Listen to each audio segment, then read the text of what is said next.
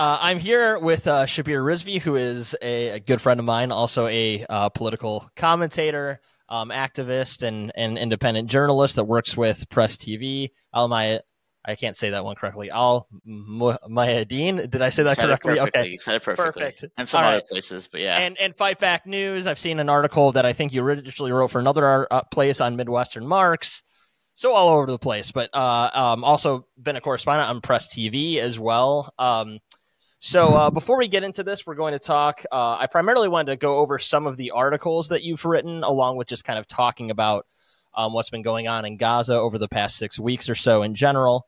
Um, but before we get started here with just having to cover this, be on top of this endlessly, both on the ground with protests and writing about various aspects of um, of what people are calling a war or a conflict, but we can probably more easily label an accelerated ethnic cleansing and genocide with with a lot of you know definitions of how things have been going.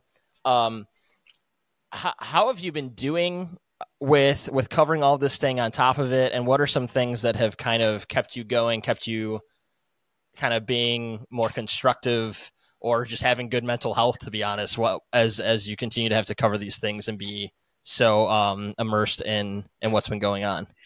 Yeah, I think the primary strategy, as far as I see it, at least for myself, is I like to like look into what Israeli media is saying and what Israeli state officials are saying, and then contrast that to what's actually happening because I think that gives a better picture of not only just like the amount of lies that go into kind of the demonization of Palestinians, but also just, I mean, they say one thing they get called out on it and then they delete their statement but then there's no follow up to it right? It's like it mm-hmm. never really happened. And i think it's important to kind of pursue that to the very end because well why did you lie in the first place? Um, why did you fabricate these pictures? Why are you constantly fabricating evidence or claiming things and then not backing them up? And i think as far as my work goes like you know that's the best i can contribute to kind of what's going on and just letting people know about like, hey, maybe you should actually look into this instead of taking the media's word for it because the media is is not the media here like Fox News or CNN and like things like that act as stenographers. They're not going to actually do any level of journalism. They're not going to do any level of investigative reporting. They're just going to you might as well just listen to Israeli state like officials and that's the same thing that the media is going to say. Um, and then, of course, as we know, the tactic has always been that, like, you know, say a big lie and then issue like a whimper of a retraction.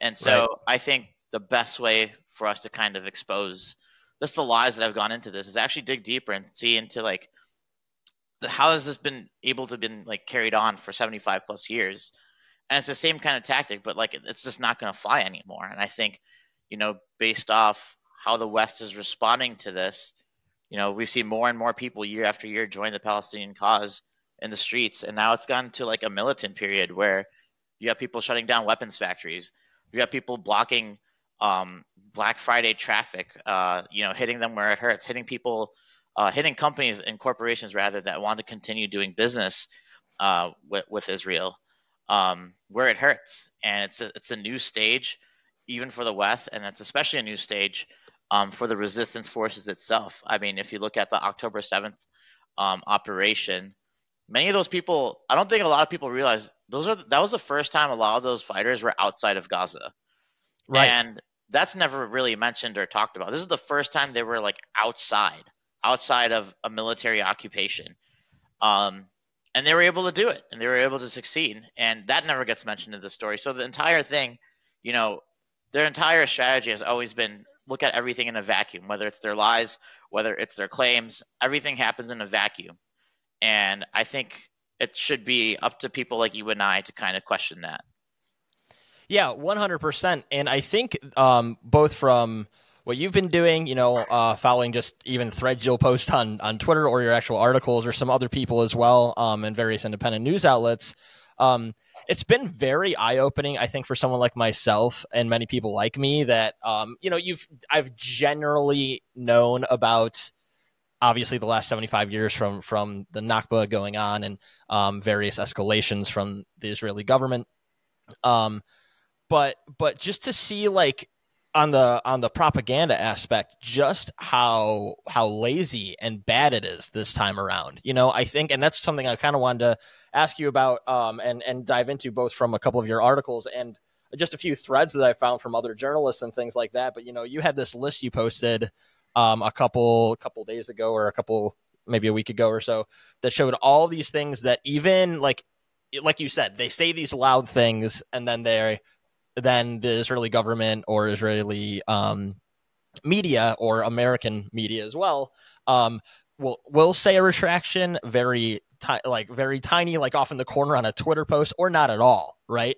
Um, and you know, I, I that's not something new from any of these governments, but I think people are noticing it a lot more, and it's making people a lot more as you, um, big aspects at large. A lot of people in the West be a lot more critical of these things, which is something I've been saying since October seventh. Is the second you saw um, the coverage of it is you know be you know you need to be militant in your media literacy on this stuff because you're going to have everything thrown at you from from things talking about you know 40 decapitated babies to to you know just like that every single person that was killed by IDF and Crossfire was was all the part of um, Hamas or everything in between or like some of the more um, you know like booby trapped school bags you know like all these things that like that are fact checked very quickly and even a few of those the Israeli government had to come out and say like actually there's no evidence for this. We just kind of one one person reported it and so then we ran with it. But then nobody pays attention to that. But to after a little bit of rambling there um you know in, in the context of war and stenographers for war both in the united states western media and israeli media um you know you and i have have talked about this in a previous episode about about propaganda with with military and and and kind of the things that have opened our eyes and anti-war movements in the past um you know, I think the the last escalation of things like this for for the Western media was was Iraq, right? And I think it was very effective for people in the same way that um, in the West, a lot of the Israeli propaganda for a long time was effective in in the overall you know mainstream public opinion on the state of Israel, state of you know Palestinian oppression and all those kinds of things. What what do you kind of contribute to now? They're kind of being this over the hill moment of where all these things they used to do for the Iraq war, the ongoing occupation in Gaza, why is that not landing with people anymore? Is it like they had it so good for so long with with this kind of you know surface level stuff working? Is it that people have more access to on the ground videos and and and uh, reporting that really show the reality? What do you kind of contribute to the difference between public opinion during previous war kind of propaganda and now? I think the primary source of on the ground media and just on the ground, just like people sharing their experiences, plays the largest role because this started this sort of stuff wasn't available to anyone uh, years ago. Um, it kind of started surfacing during you know the NATO invasion of uh, Libya, but like for example, if if there were like on the ground you know uh, recordings of of the Iraq invasion or even of, of Afghanistan, um, I think people would have perceived those wars a lot more differently, a lot more quickly uh, than you know us, the United States, being um, being dragged into these decades-long quagmires that really didn't help the U.S. you know cause at least globally a lot. In fact, it backfired superbly. Um, and I think when it comes to the Palestinian issue, um, the primary you know sources are great. I mean, because now journalists even right you can just flip on a camera and just let the world see through your eyes what's happening. And that sort right. of stuff is hard to ignore because with just how social media works and other forms of media, like journalists have to, like other news corporations have to pick up on this. It's news. And, you know, sometimes we see it on the BBC, for example. Sometimes you might see it on CNN. They mostly try to toe the, the U.S. political line, which is the, you know, essentially the Israeli line. Um, but just how with how popular things get, they're forced into it. They have to report on it at sometimes. And if they don't report on it, well then that raises questions because this is a viral thing that's happening. Like, you know, thousands of Palestinians are telling you this is happening. Why aren't you reporting on it? And then that raises even more questions. Why does our media act the way it does? Why is our media so on the side of one thing and not, you know, creating, in their own words, a balanced view? I don't actually don't even believe in a balanced view anymore because that's just liberal speak. A balanced view is just like trying to portray both of these, you know, sides of things as common aggressors when that's that's not the case at all. One is conducting asymmetrical warfare. One is using their UN given right to defend themselves against uh, an occupied people versus an occupier by any means necessary. But they never frame it that way, and they never even bring up the UN resolution. And so, all this to say, the the primary sources combined with just how fast intelligence moves now through social channels is probably creating the best impact possible. Um, there's no way to block it, and if they do block it, again, this backfires extremely, right? Because now we have right. journalists also saying like, "Hey, I posted this on Instagram and my account got deleted." That raises questions because then you start asking not only the same way that you know mainstream media refor- refuses to report on cer- certain things, but then you're also having the social media platforms show their true face. Well, why don't you allow this information on there? Why is one side allowed to conduct this information while the other isn't?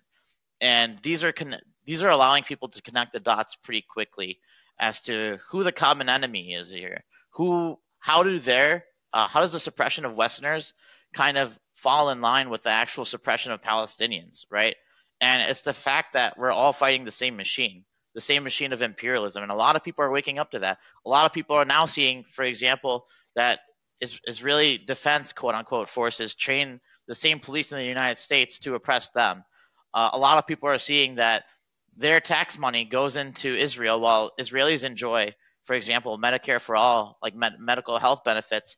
Americans here have to pay $3,000 for an ambulance ride. And that's even before kind of their uh, before they even get to the emergency room, right?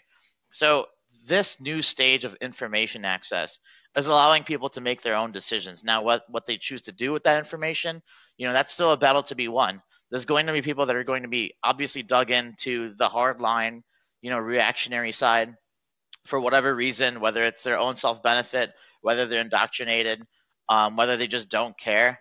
Um, of course, there's going to be them, but there's always going to be the people that if you hadn't talked to them about it, they wouldn't have known. And I think it's important. Th- that category of people is the most important because they're seeing things in a completely, in an actually balanced way at first, like not balanced rather, but like a clean slate. And they're yeah. just being shown this level of carnage being conducted by one side, which previously would have never been framed that way. Um, and I like to actually bring this up too, because yesterday I was reading the Sun Times. I don't know. I like to read the Sun Times just to like kind of get their like point of view from yeah. things. Like this is how they want mm-hmm. to cater to their audience. Um, they were talking about the the Black Friday protests that were happening downtown yesterday. Um, you know, the Palestinian protests, and it took them like I think it was five paragraphs to even mention the word Israel. Five paragraphs in is when they mentioned the word Israel. Before that, they had to lay the ground about like, you know, why people are angry, why they should feel angry, all these weird nuances, but they won't even say it, right? It's weird. Yeah. People are going to start asking questions, and I think that's going to lead back to like the exact system. Like, who does the system actually serve? And it's not that. Yeah.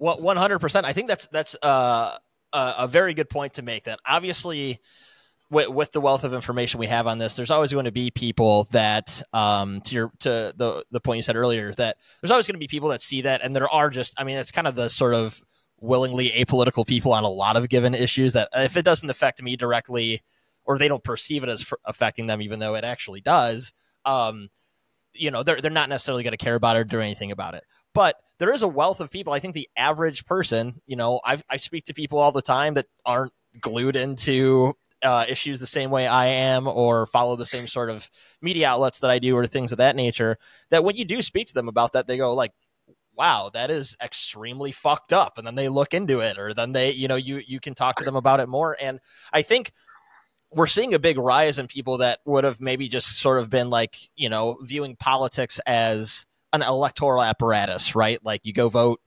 um, you know, every other year or every four years, and that's that's your contribute co- contribution to the political process where where like more and more and in you know in, in an inadvertent way biden is and the biden administration is really helping out with this for a lot of um you know liberal younger liberal people at the very least that it's like you wake up and you go oh this is in this issue there is no good there is no one that has my basic opinion of humanity that is in power or attempting to get in power through the electoral process. And I think seeing things like the um, protests on Black Friday, which was awesome to see in the middle of all this, you know, co- you know, consumerism chaos that happens every year. You have people doing that. I loved seeing in New York uh, on Thursday for the Macy's Day Parade how many different instances there were people of just like disrupting the biggest parade in in in the United States yearly, um, and and just like continuing pressure that is just, I mean, you know, I I, I read. Um, some media that really covers things on the Hill, you know, in Washington, D.C., and just like staffers and de- Democratic politicians, especially because they're probably getting more phone calls, are completely um, flabbergasted by this entire experience they've had over the last six weeks because for so long the main line has been that it's a vocal minority that are pro-palestinian um, anti-israeli occupation. And and yet when it comes down to it there was one reporting i saw that there was a you know a I think it might have even been Dick Durbin's office from Illinois that they had like 535 calls to one when it came to applying Palestinian pressure. And that's why he was the first one that at least anecdotally called for a ceasefire, right? Which just goes to show, I think it shows people on a mainstream way that, like, other than voting, which you know, you and I can have our opinions on that process. Um, but other than voting, public pressure in the streets, public pressure through you know, har- harassing through phone calls or going to where people are at in restaurants or whatever else that are empowered that are supporting this and not letting them have peace on this for towing the mainstream line. Seeing that that can make a difference, and we're we're kind of seeing that in the process now, uh, gradually, too gradually. Um, I think expounds how many people truly do care about this and will do something um, uh, that is sort of changing the narrative for not just the United States, but but you know, see things in the UK where there's over 500,000 protesters in a single day in London and all those kinds of things. Like maybe there was as much of that effort in the anti-war movement in for for Iraq in the mid 2000s, but I certainly was not exposed to it the way I am now, and it's just really it's something that going back to what I said at the very beginning of how do you keep going when you're seeing the onslaught that's been going on is like that does give hope um, for I think going forward what people will pay attention to not just in Palestine but in general when it comes to public pressure and looking at politics outside of this framework of electoralism. Uh, do you what, what, are your kind of thoughts on that? Yeah, I mean, I think you're perfectly right in saying that. Um, we're seeing very much the limitations of voting. I mean, what are you going to do when people are being bombed aerially over 40 days? Are you going to say, I can't wait until the next election to vote for the same guy to do it again? No. You're seeing the limitations of that. And we're seeing that, you know, if you decide to vote for the other guy, the same thing would have happened, probably even worse to some extent, or maybe in a different way. Um, and so we're seeing that both parties, of course, represent the same thing, which is the interest of the United States um, and its expansion, its territorial expansion, whether that's through you know direct confrontation, using its own military, like how we saw in, in the Iraq invasion, or whether it's using one of its satellites, like Israel or even Ukraine, for example, as some might argue. And so, what's going to come down to is with anything, it's going to be public pressure. You, like we see Elizabeth Warren, who championed herself as a progressive, not being able to enjoy a dinner because people are, you know, demanding right to her face, hey, you need to do something. We see uh, Justin Trudeau. I can never get his last name right. Um, yeah, he's Canadian, so I don't really care. Um, so you see him sitting at a restaurant. You see people like get it in his face to the point where he has to be escorted out. And I think here's where the term, like you know, we go to protest and we scream "No justice, no peace." What does that mean? Um, that no justice, no peace. That's like that in in practice, right? No mm-hmm. politician, no business person, no corporation should be allowed to enjoy enjoy any any peace until there's justice. And the one thing about you know whether it's coordinated or not with protests is that you can expect more until like whatever is being demanded gets done, right? Uh, with the Macy's Day Parade, to my knowledge, those di- those were different organizations kind of intervening in, in, the parade. There was no coordinated effort. So we see people right. that don't even align shoulder to shoulder politically, you know, being able to see right from wrong and it's getting to a point where even like conservatives, like famous conservative voices, like I don't know if you know that MMA fighter Jake Shields, who I would mm-hmm. on any other day typically disagree with.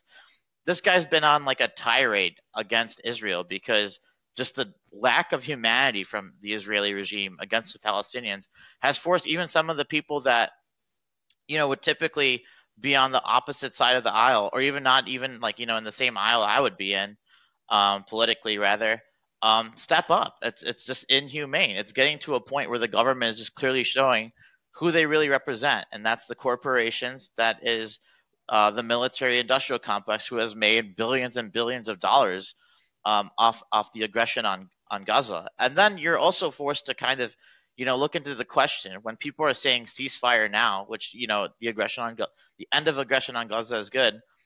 What does ceasefire even mean, though? Because the next day, you know, there's still violence in the West Bank.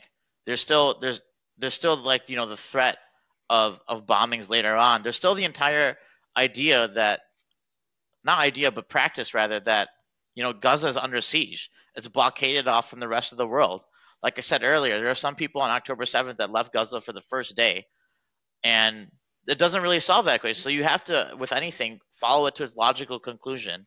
And I think that's going to be the next stage in this, is where people are going to be asking, well, why is there an occupation? Why is this city mm-hmm. besieged? Why don't they have these basic means? Why are there so many hospitals in this like, you know, small mile radius? And that's because the constant oppression that they face it's it's ridiculous. There's the the inhumanity there has been conducted for far too long, and I think that's going to be the next stage and kind of what we see from the public pressure. You know, right now, you know, it's great that the public was able to get together and demand that, like, you know, some sort of ceasefire be happen, some sort of truce, but that ends in just a few days, and then what?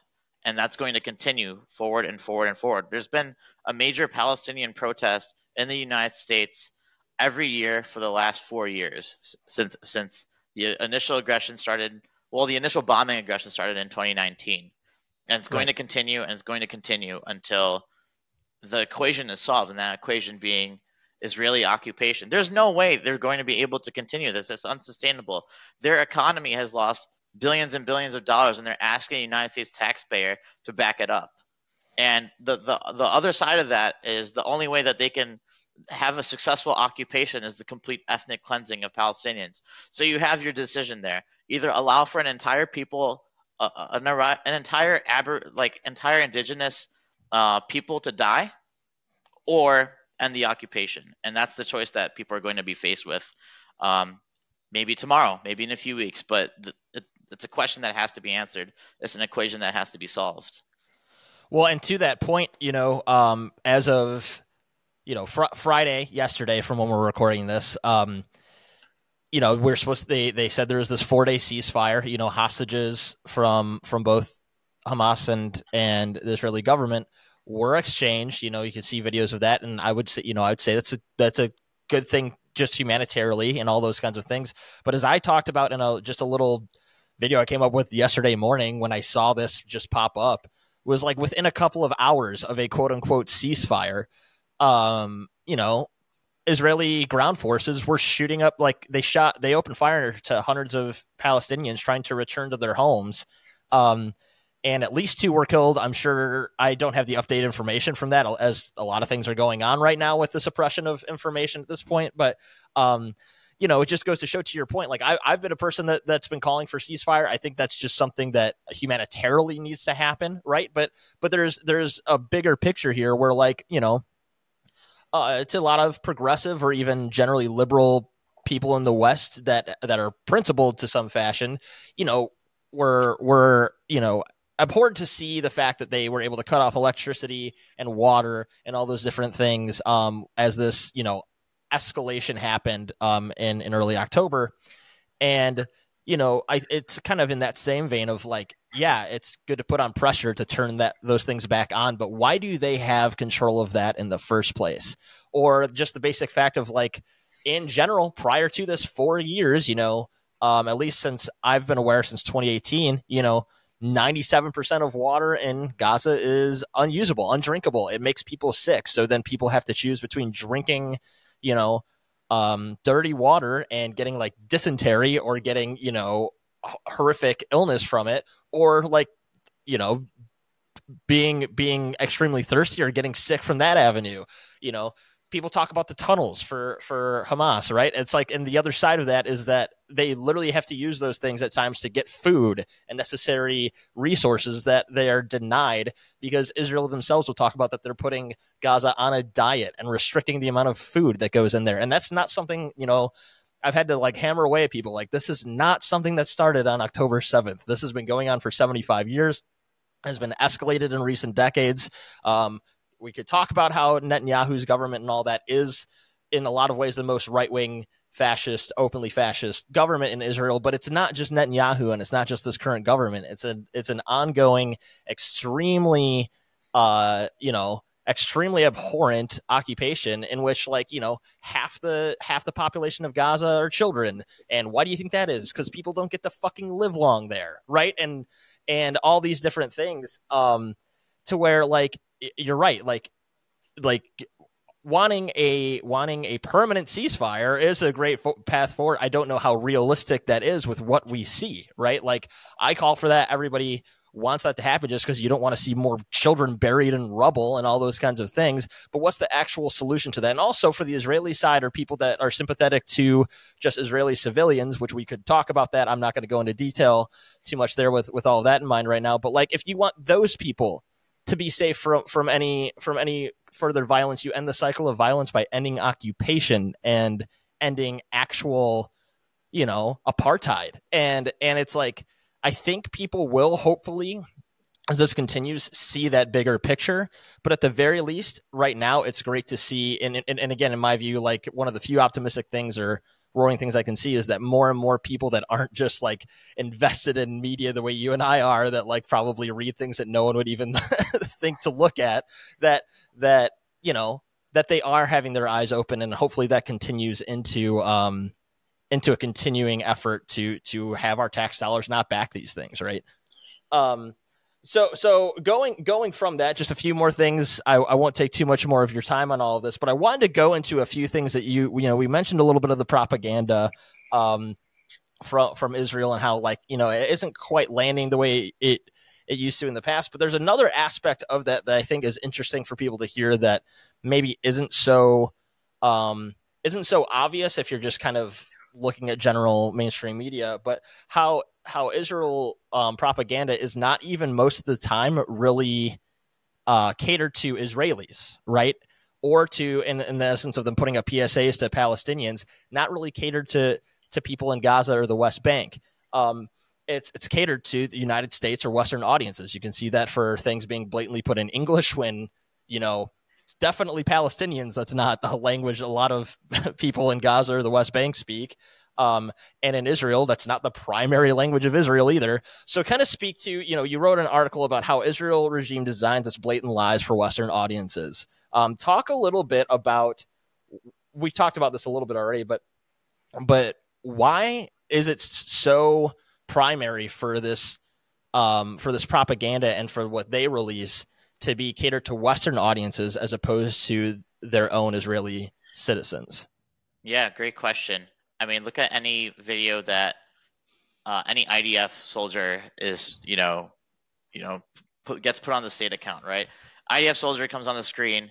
He starts talking in English about, "Hey, we found this. Hey, we found that. Hey, we did this. Um, here's a Hamas tunnel. Here's a list of terrorist names, so on and so forth." Um, why are you talking in English? Who is this message for? And also, why do you feel the need to create this? Right? Why do you feel the need to show this? Why do you feel the need to just make it up? Um, and I think it just goes to show that you know it's, it's designed for a Western audience. The West is the the West is the primary concern of Israel because they need the West support in order to continue what they're doing. They need the West for the political reasons. They need the to, to, to legitimize themselves. They need the West in order to conduct, uh, you know, their military contracts. They need the weapons to keep flowing in. They need the West money. They need the financial support in order to even operate as a state. And it's it's clear that they're afraid of losing that narrative. You have boxes of you know supposed medical items that say medical supplies in big big English letters. You have IDF soldiers making up stuff as they go, only for them to delete a video and contradict themselves later on. You have these claims that are all being made on Israeli accounts in English um, for stuff that, you know, is later on walked back and completely kind of deleted or omitted. And then they don't have any explanations for why they deleted it. They don't even have some sort of reissue. It's as if it was never there because they got community noted. If you go on the Israeli Twitter account right now, hopefully it's still there. Um, they put out like Hamas.com saying this is their website. And someone actually tracked it down and said this is actually an Israeli government website that they created. By the way, it also has phishing and malware on it. And so what they're trying to do is basically control the narrative. Um, there's a gigantic narrative that's being proven to be true um, by the people of Palestine themselves, which is like you know the constant bombings, the how they live under occupation, and the West is obviously asking questions about like, hey, why are we funding this? So Israel has to go on the defensive. Nothing it's doing is is coming from a place of actual authenticity. It's trying to create its own kind of web of lies so that anytime you go against Israel, they'll have something to say like, oh, actually, there's tunnels underneath here. But for example, with uh, Al Shifa Hospital, they're like, oh, we discovered these tunnels, we discovered this bunker. Okay, let's follow that to its logical conclusion. You were actually in Al Shifa Hospital in the 1980s during one of the other wars you started, and you built these bunkers. You actually said it yourself. Um, so any context there? They're like, oh, well, there's there's toilets and like things here that like you know show that people have been living there. Yeah, what kind of hospital doesn't have toilets? Right? It's yeah, ridiculous all their lies are just basically created and curated for the Western audience that needs to be told how to think and what to think. And without that, they have nothing because without that, then there's this clear illustration of an asymmetrical warfare campaign being done on people who can't even have access to clean water. And they desperately need to keep lying and need to keep putting lies on top of lies, but it's backfiring immensely because people are able to see right clearly like you know they're walking it back they're being called out there's you know there's contradictions in what they're saying it's not adding up. And so it's backfiring because how long can you continue lying to people? You you can't. Mm-hmm. it's impossible. Um, people will catch on especially palestinians who are already there and are showing you like hey you know they claim to be like you know treating us right but they're actually shooting us they're stealing bodies out of the hospital and then they're showing these bodies on their own Instagram saying this is how, this is how the October 7th attack happened. Those are like clearly Palestinian bodies. It's it's super messed up. It's a complete campaign of lies that's designed only for Westerners so that they can continue getting Western support so that they can continue this ethnic cleansing of Palestinians. Yeah, and to to that point again, talking a little bit about the laziness of this as well as it being catered to Western audiences. Uh, I believe it was Al Shifa Hospital. It might have been one of the different ones that they infiltrated and bombed. You know, it's hard to keep tr- track of what you see, but uh, I think it was that hospital when they infiltrated and they pointed to. Um, you probably know exactly what I'm talking about. They pointed to the calendar on the wall and they're like, "These are names. This is you know all." The, and then and they're expecting Western because it's being spoken in English or at least being uh, dubbed in English. They're they're expecting people to not read it because it's in you know it's it's not in in English print and then but then the, the the great thing about international social media is then instantly people are like well actually that just says days of the week and people's names that work there because it's a hospital and people get assigned where they go on a given it's it's it's a work schedule you know and then they had to delete that and then they had to blur that i think and then there was another one where they pulled up a laptop and they they said uh, they were like oh look this is like a Hamas la-. and and then it was like a picture of the IDF soldier was like on the was like on the desktop screen, or it was clear that it was the IDF soldier's laptop they had pulled out for an op, and then they had to delete that and re-upload it to blur that. And it's you know, or or they they said they infiltrate, and it, it reminded me. I saw this on on uh, Twitter with what they were showing, like their loot was, and it was like ten rifles, and you saw a, a box of dates, you know, and and uh, someone was like, it reminds me of this, and they share the pictures of like the cops with like a little bag of marijuana standing there with like their hands on their guns. It's like the exact same thing, where it's like such lazy propaganda that you just get they get you know obliterated in the rhetoric they delete it and then they pull it back up or reframe it or whatever else to try to to try to you know save face with something that even though they're catering it to American audiences or Western audiences that speak English, they're failing at that, right? Because unlike before, and this is something that I had read from a from a journalist I like to follow, Rania Khalek, that she had shared, where where um there was a thread that she showed why Israeli propaganda is so bad now, and it's just and it's just you know like you said earlier from primary uh on the ground resources as opposed to what they're saying. Also, just like the level of of effort they're putting into it is not there because they've had it so good for so long that they're they were just not prepared for a new era of of this conflict and also or con, uh, of this occupation and also a new era of propaganda fact checking to where like what even worked for them in the past maybe they tried a little harder there i don't know but it's also just like a, a new era of information that they were just not ready to to assimilate to right yeah, also you have to take into consideration the fact that when they conduct their most horrific bombings, they cut off the internet. That's for a reason because what they're doing is like clearly targeting civilian areas, right? They're clearly targeting civilian targets. Um, when their first ground invasion first began, they cut off the internet for like what was it, like 16 hours? Uh, mm-hmm. They understand that, you know, citizen journalism, in Elon Musk's own words, is pretty powerful. Um, and it's going to backfire for people that, especially like the free speech absolutists that are like Zionists. Um, it's going to backfire because your side is the occupier. So you're going, what you're going to see from the other side is the crimes of occupation. Um, mm-hmm. it, it's it's worth noting that every time that they kind of cut off the internet, we see the most horrific crimes possible. And then also you have to also kind of think about um, when they do have internet, right? I mean, it's just clear that there's an ethnic cleansing happening. And then they try to kind of come out from their side and say, oh, well, they brought it upon themselves. This is what they get when they elect Hamas, uh, so on and so forth. So no matter what you say to them, you're either wrong, you're misinformed, you're and and then if if nothing else works out, you're anti-Semitic. So in their side, no matter what, Israel will always be right. Uh, there's no going against this thing. They're not willing to hear you out. And to that point, this is an occupying force. There's no there's no talking to them. There's no real negotiation with them. And I think a lot of people have to understand that that there's no negotiation with them. Not really because this is a side that is inching in on every single part uh, of Palestine it's also threatening to expand. So once once it's taken care of the Palestinians, then it's going to look north. It's going to look towards Lebanon. It's going to look eastward. It's going to look towards even Jordan. It's going to it's already looking towards Syria. It's occupying the Golan Heights. And it's definitely mm-hmm. going to try to establish control of, of the Sinai Peninsula because as we speak right now, the Yemenis have actually within the last few hours taken another ship. And so another one. You know, God Man. bless the Yemenis for doing that. But all this to say that this is they're threatening to grow and they need to justify this extermination of Palestinians before they can grow anywhere else because then they'll actually justify everything the Palestinians have been saying for the last 75 years. And so if if if they kind of conduct this genocide and they're successful in it, which they won't be, then we're, we're going to see the actual even truer face of Israel, which is going to become an expansive occupying force.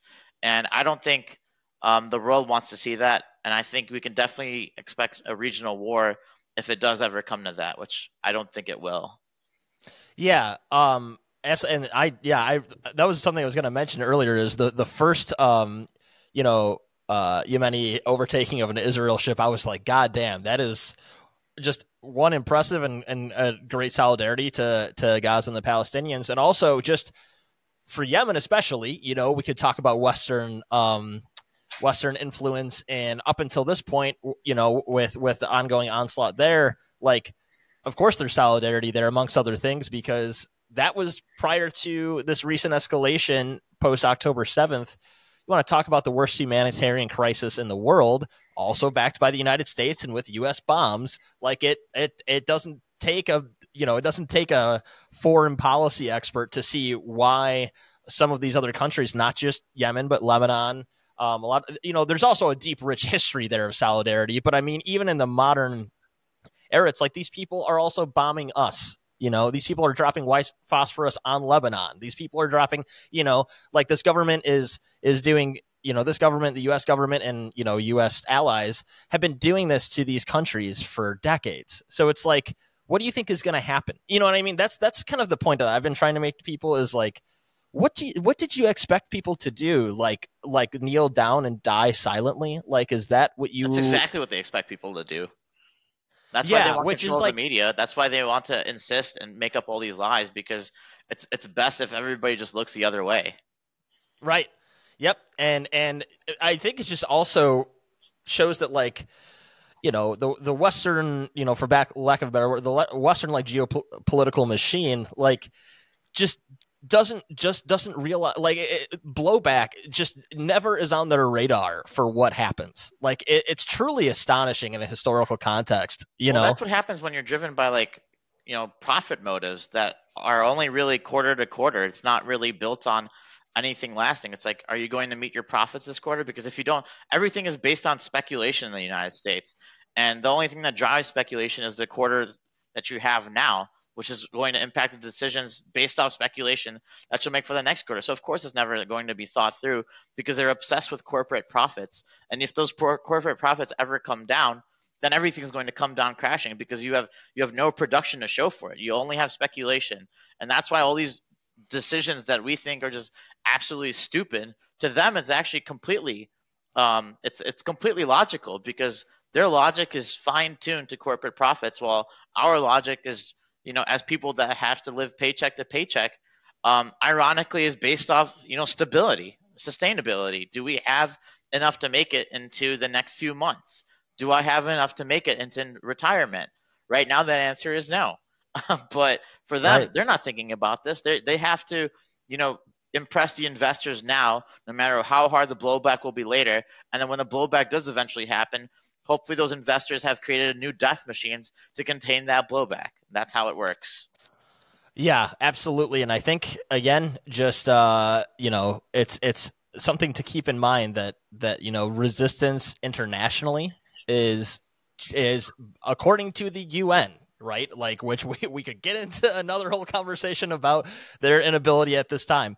But but according to the UN, this is justified. Also, according to the UN, you know, uh, definitions, this you know, for people that say calling this a genocide, uh, for example, in Gaza, is is flagrant or false by the definitions of the UN. You know, it fits three. I forget what the different details are, but three out of the five um, uh, instruments that have to be you know accounted for in this to to to consider it a genocide. So even by UN standards, this is a genocide, right? Um, also, something I meant to mention just a little bit ago that I'm sorry, I, I will we'll stop here in just a few minutes here, but you know, people, um, Israel or you know Zionists in the United States, Christian Zionists, and all these kind of things will talk about you know, Hamas is a terrorist organization. Hamas is a terrorist organization. All those kinds of things. And we could get into the details of that, but you take that and put that aside.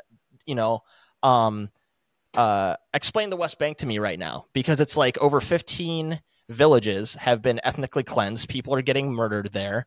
Um, you know, settler, you know, set, settlers are able to put in what are supposed to be illegal settlements, even according to Israel law, um, there and instantly guarded by IDF, and then they just kill people that want to resist that with you know even peaceful um, resistance or armed resistance.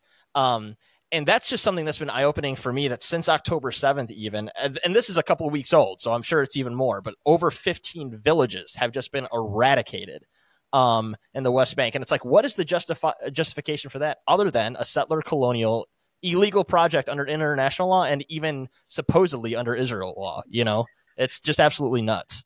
Yeah, I think with the UN question, it's it's interesting because outside of like humanitarian crises, crises, the UN actually does some good things like provide like healthcare and food and like um like educational services, but of course that comes with its restrictions too.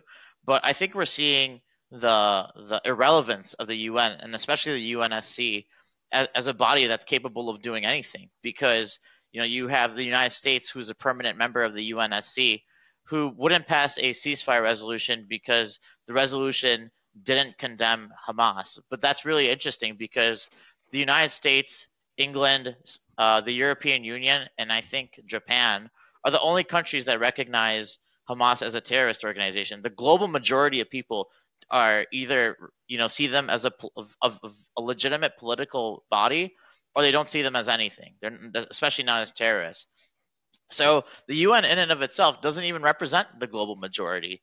Uh, it represents uh, basically who won World War II. um, which is some of the allied forces. Um, and, and now, even that political positioning is completely irrelevant because one of them completely, or at least a few of them, the United States, France, and England, always seem to get in the way of actual, uh, you know, adoptions of ceasefire. It's, it's not a body that's actually designed to intervene in things that are, you know, humanitarian crises. Um, it, it, and it's never going to be. And, and it's slow to act.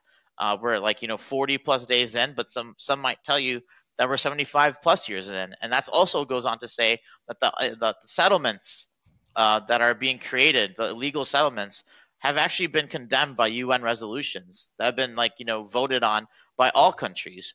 Uh, to my knowledge, Israel has violated 65 uh, UN resolutions since its creation. Um, so even if a resolution is passed through the UNSC um, about Israel that kind of you know restricts Israel's hands, um, does it really? Is it, is it going to be the 66th resolution that they ignore? So the UNSC and the UN itself, when it comes to things like this, is it's completely irrelevant. It's it's only a, it's only a political gest- gesture. It's only a show of you know political theater. I think with things like you know an economic alliance like BRICS, even though it has members that are friendly to Israel, are going to start showing new equations and what can actually be done. Because, for example, if BRICS is able to even restrict um, some economic access to Israel, that's going to hurt it a lot. It's a very fragile state. It relies on U.S. taxpayers to actually exist. If you know, even if three fifths of BRICS decide to cut off trade from Israel, that's a deadly blow. And so I think new countries are going to have to step up and create a different paradigm of leadership because the UNSC is irrelevant. It doesn't do anything. It's not designed to.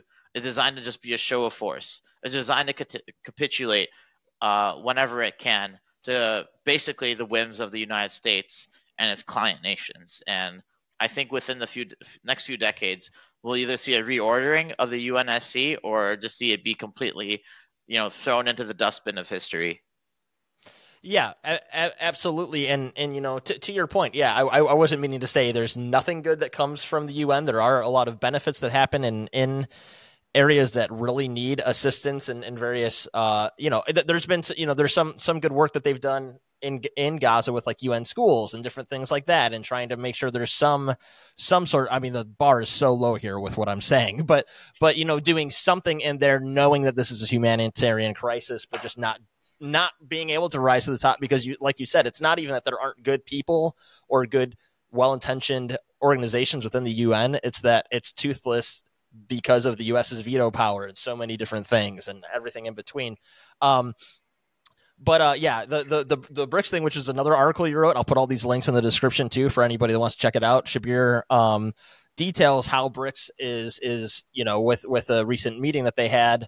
Um, you know the power that they may have to to help di- you know in in in a sense like diplomatically um and you know and the occupation or at least put pressure on Israel um through through what what hits what hits right it, like you said fragile state that needs needs the the the funding from the United States and also all these different um, business inter- interactions with these different countries. Um and that is something again to, to point to as, as optimism. No matter what you think no matter what somebody thinks that's hearing this about whatever countries are in this organization we could have a whole other conversation about that. Um, but uh, the, the fact of the matter is having a separate entity that could actually apply pressure in this moment where another one that is sort of the staple um, is toothless is is hopefully something that can help out and and uh, bet things into the right direction um, uh, last question, and then I'll just have you plug where people can find you, find some of your different articles, all those kinds of things. Um, people hear this, I, this is the same thing I had with the last conversation I had about this um, topic. Uh, what do you think people that that are newly invested into the this um, the reality of this situation with Gaza, the West Bank, and Israel um, that feel very disillusioned with the electoral process or with what they're seeing through mainstream media, and you know, really kind of having their eyes open to this. Um, what do you think are some things those people can do that are constructive to to help out in the situation um, to be more you know to, to to play i guess to do their part in what they can um, if they really care about this yeah i'm just going to say listen to palestinian leadership because even you know in palestinian leadership resistance factions speeches they actually address people in the West. They say like you know things like you know the protests are great, we love seeing it, things like that. And then if you actually go to the protests themselves, I would say listen to Palestinian leadership. There's going to be a lot of you know different political parties that are going to try to use this movement mo- moment opportunistically, you know, to capture an audience for their own you know selfish gains. Just listen to the Palestinian leadership. Uh, they're the b- best ones equipped enough to tell you, you know, this is the occupation, this is this is our orientation towards it. These are the solutions possible. This is what we should be, you know, kind of you know, kind of chasing towards and fighting towards. Um, so I would not get bogged down by any, you know, particular influencer or organization. Um, I would listen specifically to the axis of resistance, as we call it, which is the different Palestinian factions and regional factions um, that are fighting colonialism and imperialism. I would take their word for it as they are, you know, kind of the people being subjected to this and then I would listen to the people here locally, uh, Palestinian resistance and organizers specifically, um, and make sure that they're actually tied to an organization, uh, for example, like USPCN, and not just people that are trying to sell you a book or something like that. Yeah, and again, I think you know, I think that is a, a great and simple point to be made. Is that like you know, shocker? The people that you should listen to are the people that are being oppressed in this situation, right? It's not rocket science. This stuff, you know. Um, and uh, you know, because I, I I get even people that I think mean well in like left wing media or you know socialist media or socialist organizations that mean well. Um, I don't think it's always bad inten- intention, but like they'll have this debate of like what the best approach is to end this, or what is the you know what is the solution here, and it's like uh, ask the people, you know, because you or you or I may have our own opinions and what we think like the best forward post and you know how you end an occupation or or what a state would look like in that scenario but it's like that is up to the people that live there and you should listen to what they need and what they want out of this right yeah, i think that's just the whole reason that we're here is because people that weren't related to the equation pushed themselves into the equation and that's how zionism was formed Right, right. Yeah. So fantastic point to end on there. And then Shabbir, just uh, plug where people can can follow you, can find your work, and and all those good things. You can follow me on X, formerly known as Twitter, uh, at abolish NATO. One word. Perfect. All right. Uh, thanks so much, and uh, I appreciate you coming on with me to kind of give people that might be less politically inclined a little bit of a, a breakdown on this topic. So I really appreciate your time, man. Yeah, no problem. Appreciate yours, and uh, have a great Saturday. Yeah, you too.